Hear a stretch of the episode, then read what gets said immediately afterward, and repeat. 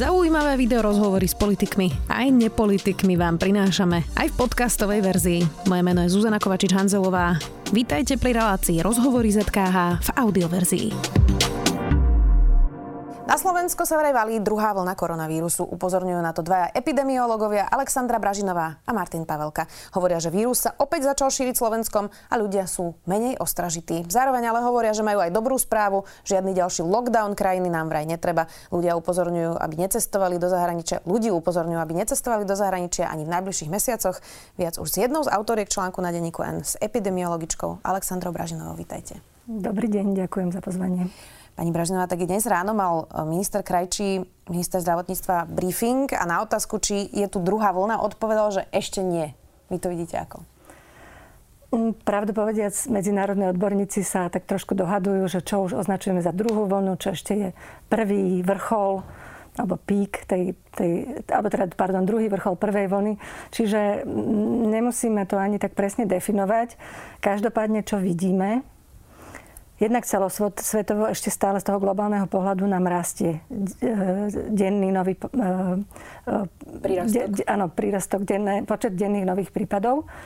A v krajinách, kde už bol výrazný pokles, u nás sme už mali pár dní za sebou nulu, tak v mnohých z týchto krajín, takisto aj na Slovensku, znova vidíme denný prírastok nových prípadov. Čiže ten hlavný dôvod je, že sú otvorené hranice? Áno, hlavný dôvod je, že sú otvorené hranice, že aj tie krajiny, ktoré už to mali pod kontrolou, ako je Slovensko, sú teraz otvorené e, ľuďom prichádzajúcich z krajín, kde je vyšší výskyt prípadov a um, sú otvorené tým tzv. importom, čiže si uh, zavliekame nové prípady znova. Bolo to rozumné otvoriť tie hranice? A pýtam sa preto, že samozrejme, že to spôsobuje množstvo problémov, keď sú zatvorené hranice, aj množstvo rozdelených rodín, alebo presne ľudí, ktorí cestujú do zahraničia za prácou. Ale na druhej strane je tam presne ten, e, to, to náváhe, že či teda doniesť nové prípady a či to naozaj zase sa celé nerozbehne. Čiže mala by byť opäť štátna karanténa, malo by sa viac riešiť, že kto prichádza, odchádza a kam a nakoľko? E, či to bolo rozumné? To ako po, po vojne je každý generál, čiže e, budeme to hodnotiť asi až za, za dlhú dobu. Určite to bolo rozumné z pohľadu, že sme E, veľmi spomalili šírenie na Slovensku a tým pádom sme predišli tomu, čo sa stalo v mnohých krajinách. Čiže také tie e, závažné dopady v zmysle veľa ľudí hospitalizovaných, veľa umrtí. Ehm, k tomu u nás nedošlo. Má to však aj tú nevýhodu, že tým, že sme my nevideli taký nepriaznivý vývoj ako v mnohých iných krajinách, tak ako keby si tu ľudia mysleli, že to nebolo také strašné, že to bolo zbytočné bububu a že tie reštrikcie boli príliš tvrdé na to, že tu pomaly nikto nepozná niekoho, kto, kto vôbec to ochorenie mal, teda okrem nás epidemiologov. Takže mnohým ľuďom to prípada, že už stačí toho strašenia, už stačí aj tých ekonomických dopadov, ktoré ako samozrejme, že sú zlé pre štát a že už teraz uh, žijeme normálne, lenže bohužiaľ pravda je také, že ten vírus tu ostal v spoločnosti, aj u nás, aj teda inde vo svete. Takže sme mu neunikli, iba sme to trošku zastavili na chvíľu, ale teraz sa vracia naspäť. Ale očividne bude tu veľmi dlho a musíme sa nejak naučiť s ním koexistovať. Vy ste v tom článku popísali, že to reprodukčné číslo, ako teda jeden človek, koľko ľudí vlastne nakazí, je už na hodnote 3,39. Ako sa toto číslo vlastne počíta? Lebo, lebo zo začiatku, keď uh, Inštitút zdravotnej politiky robil predikcie, tak to bolo naozaj kvôli tomu nízkemu počtu testovania nepresnejšie, potom to teda znižoval, znižoval, spresňoval tie údaje. Čiže toto reprodukčné číslo vzniklo ako? Reprodukčné číslo, presne ako hovoríte, je priemerný počet ľudí, ktorých jeden infikovaný nakazí. Ale máme reprodukčné čísla dve. Jedno je tzv. základné a to hovorí o priemernom počte ľudí, ktorí ten, ten infikovaný nakazí v prípade, že všetci môžu ochorieť, že nikto nie je chránený. Čiže napríklad reprodukčné číslo pre osýpky je vysoké, je 18, ale to platí len vtedy, keď nikto nie je v populácii zaočkovaný, uh-huh všetci môžu ochorieť, čiže ako náhle sa tam jeden prípad dostane, tak 18 ľudí naraz môže ten jeden nakaziť. Ale ako náhle robíme akékoľvek opatrenia, zaočkujeme alebo proste izolujeme toho jedného a zabraníme šírenie, šíreniu, vtedy sa to reprodukčné číslo znižuje, ale vtedy hovoríme o tzv. efektívnom reprodukčnom čísle, ktoré práve zohľadňuje ten aktuálny stav momentálny. Je to v anglickej odbornej literatúre sa označuje aj ako momentálne, čiže momentálne efektívne reprodukčné číslo práve preto, že zohľadňuje tú aktuálnu situáciu. No ale je zatiaľ najvyššie, ako sme ho videli na Slovensku, Áno. podľa tohto, čo hovoríte, 3,39. Čiže ako je to, to bolo v sobotu, uh-huh. teraz už je vyššie, nižšie?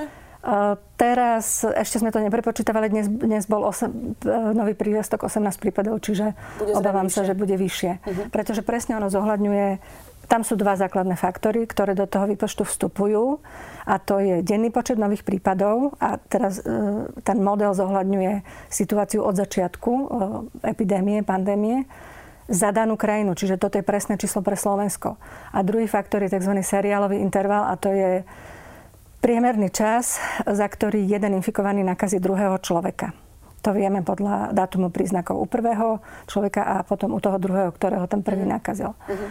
A e, toto je medzinárodný model. Mimochodom, toto efektívne reprodukčné číslo nie je vôbec náš vymysel.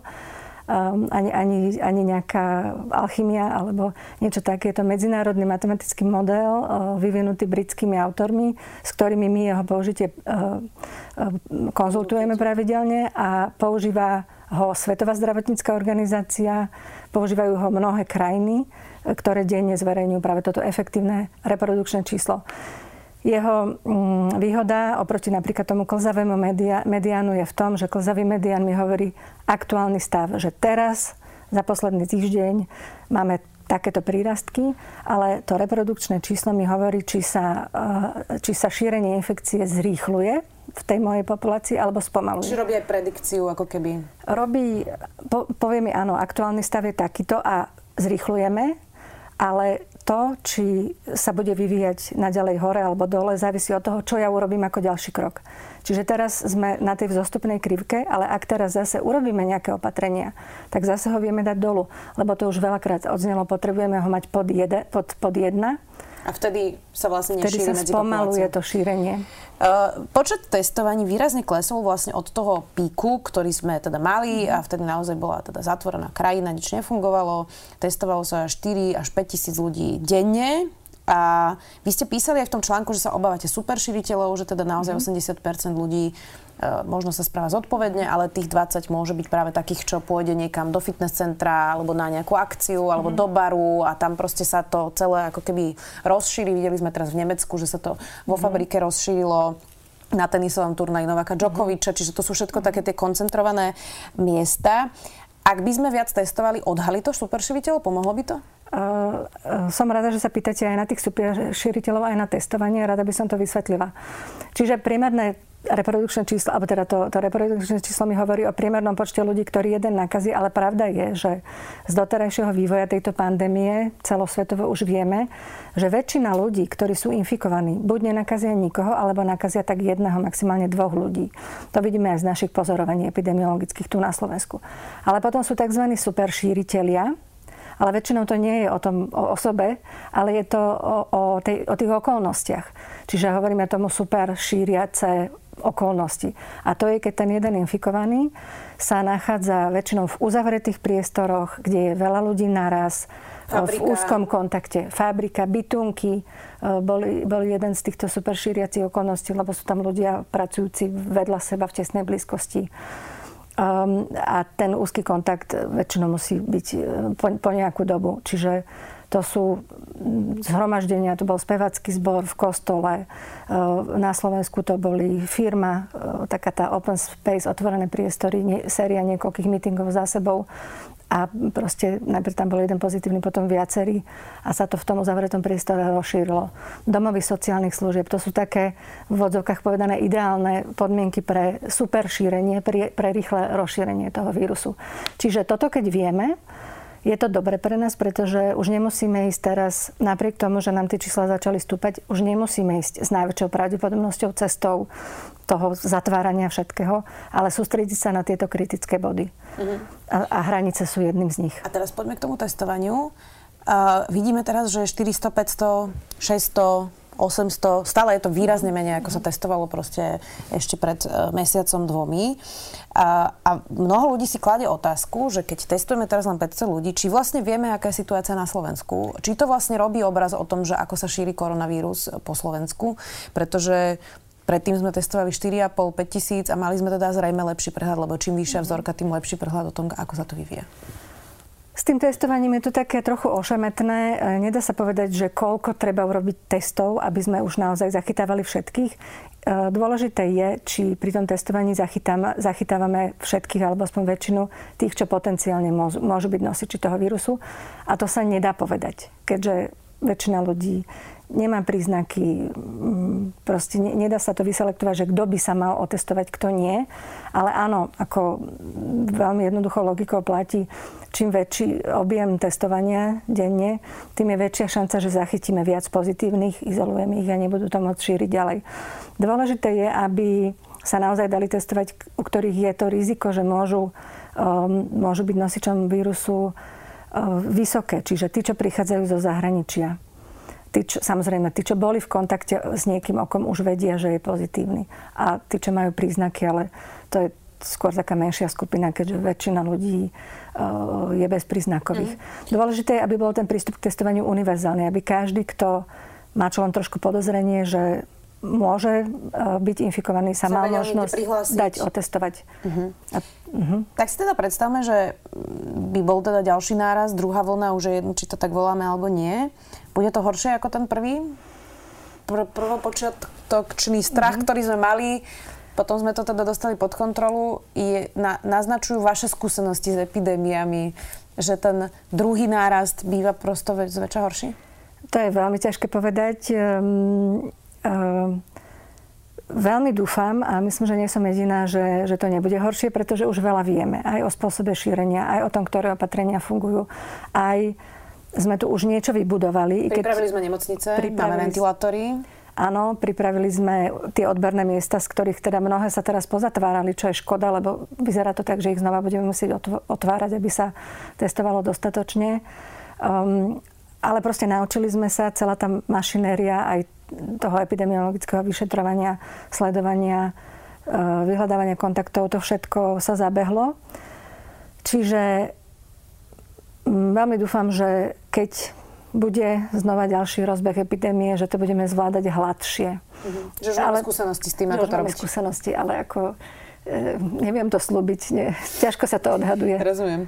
Um, čo by ste povedali ľuďom, a vy ste to spomínali, že teda mnoho ľudí vlastne nik- nikoho nepozná, kto mal mm-hmm. COVID-19, čo by ste povedali ľuďom, ktorí hovoria, že to je hoax, že vlastne toto je celé konšpirácia, že to neexistuje a že vlastne nikdy nikoho nestretli, kto mal COVID-19. Ja teda za seba poviem, že ja som nikdy nestretla pumu čiernu, ale teda verím, že existuje.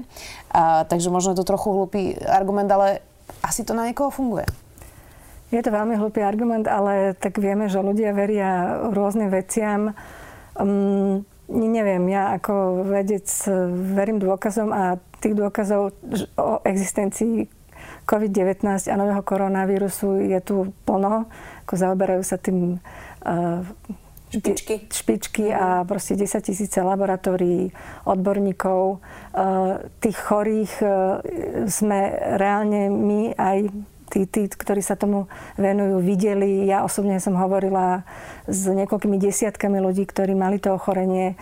Niekoľkí boli hospitalizovaní infektológovia by vám veľmi presne popísali, aké ťažké je to starať sa o tie závažné stavy. Mali sme tu jedného, už to popisoval. Takže uh, ako, ani nemám sil vyvracať takéto hoaxy, pretože mi rozum stojí nad tým, ako tomu niekto môže veriť. Uh-huh. Ešte tu mám jeden. Marian Kotleba hovorí o tom, že ak sa nájde vakcína, tak teda, že nám chcú cez ňu dať do tiel nanočipy a potom nás cez ne ovládať. To som ho teda sparafrázovala.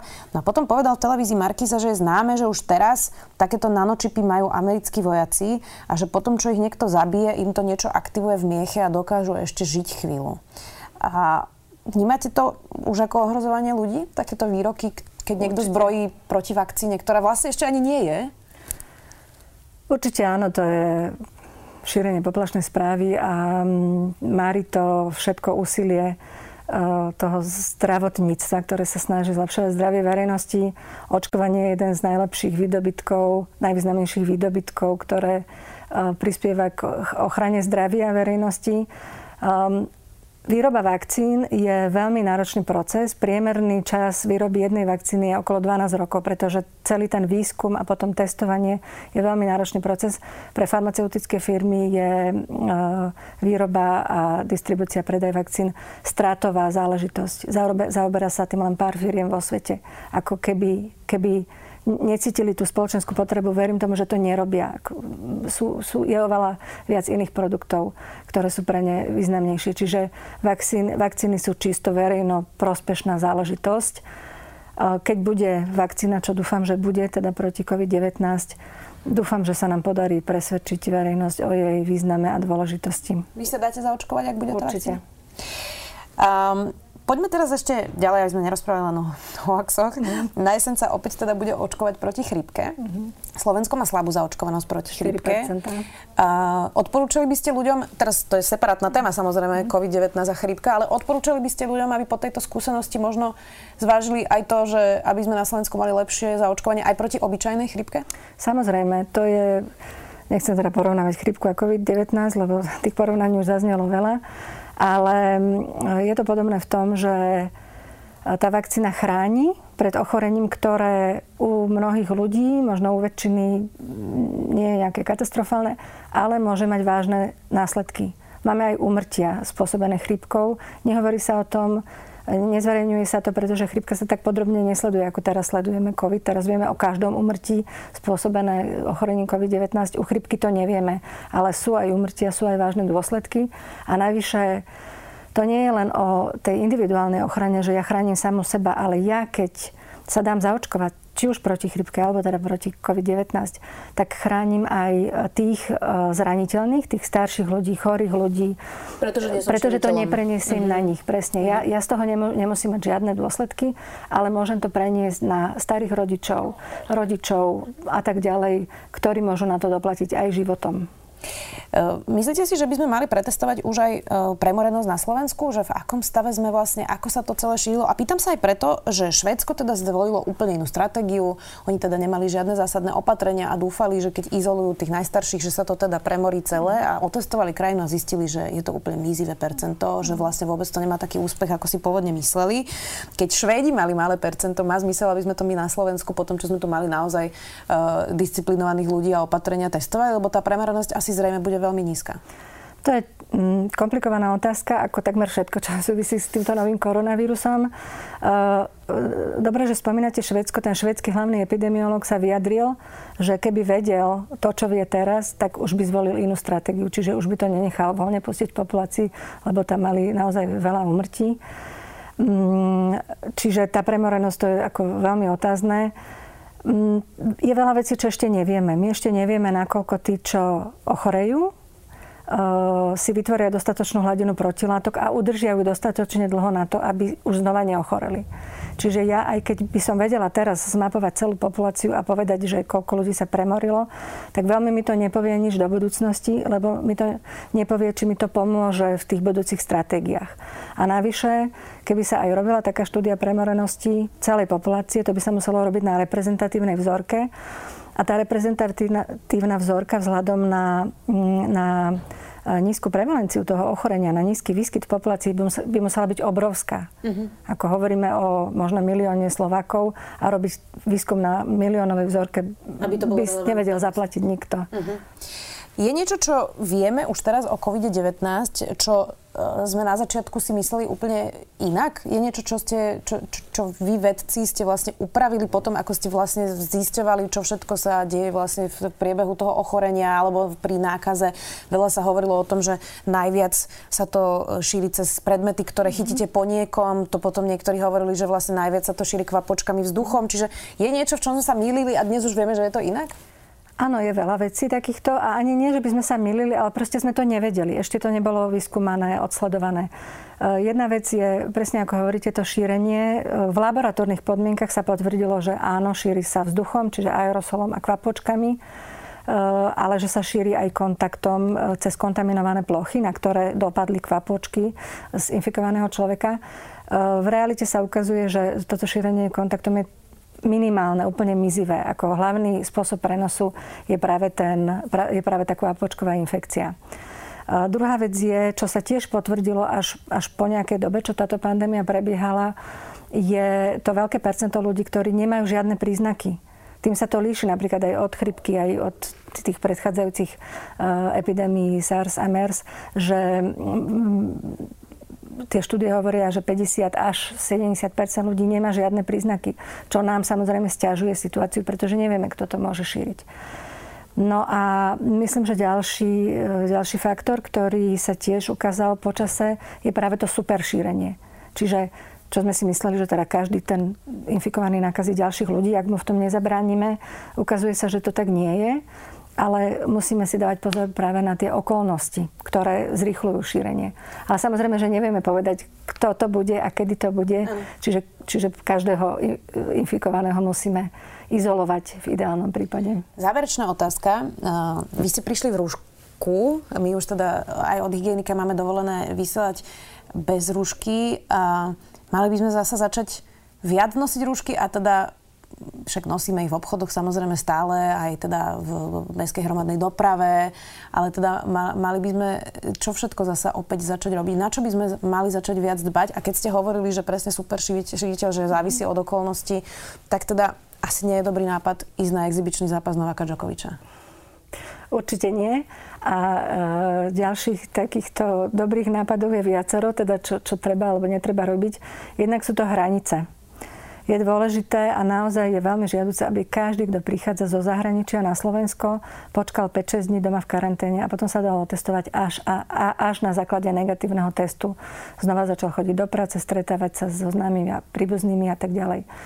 A ďalej sú to práve tie okolnosti, super šíriteľské, super šíriace, ako sú uzavreté priestory, kde je viac ľudí pohromade za nejaký, po nejaký čas Čiže e, všade, ja nehovorím, že také nesmú byť, ale tam si treba dávať pozor. To sú práve tie situácie, čiže určite tam treba nosiť rúška, treba si dezinfikovať ruky pri príchode, pri odchode, dodržiavať e, ten fyzický odstup. To všetko, čo už bolo veľakrát povedané, tak teraz to platí obzvlášť. Ale do, dobrá správa je, že keď toto všetko ukontrolujeme, tak je reálne, že budeme takto vedieť fungovať aj s bežiacou ekonomikou až do toho momentu, keď nebude vynájdená vakcína, potom ale bude treba, aby sa väčšina ľudí dala zaočkovať. Aby som to teda zhrnula, že ako sa má bežný človek správať, čiže byť obozretný a keď si teda, dajme tomu, idem sadnúť niekde aj s priateľmi, vyhľadávať radšej exteriér ako interiér. Určite. Otvorené miesta, ak interiér, tak aspoň dostatočné vetranie a telesný odstup tak verím, že to zvládneme. Ďakujem veľmi pekne, že ste prišli do Sme video, že ste si našli čas. Dnes to bola epidemiologička Alexandra Bražinová. Ďakujem. Ďakujem. Počúvali ste podcastovú verziu relácie Rozhovory ZKH. Už tradične nás nájdete na streamovacích službách, vo vašich domácich asistentoch, na Sme.sk, v sekcii Sme video a samozrejme aj na našom YouTube kanáli Denníka Sme. Ďakujeme.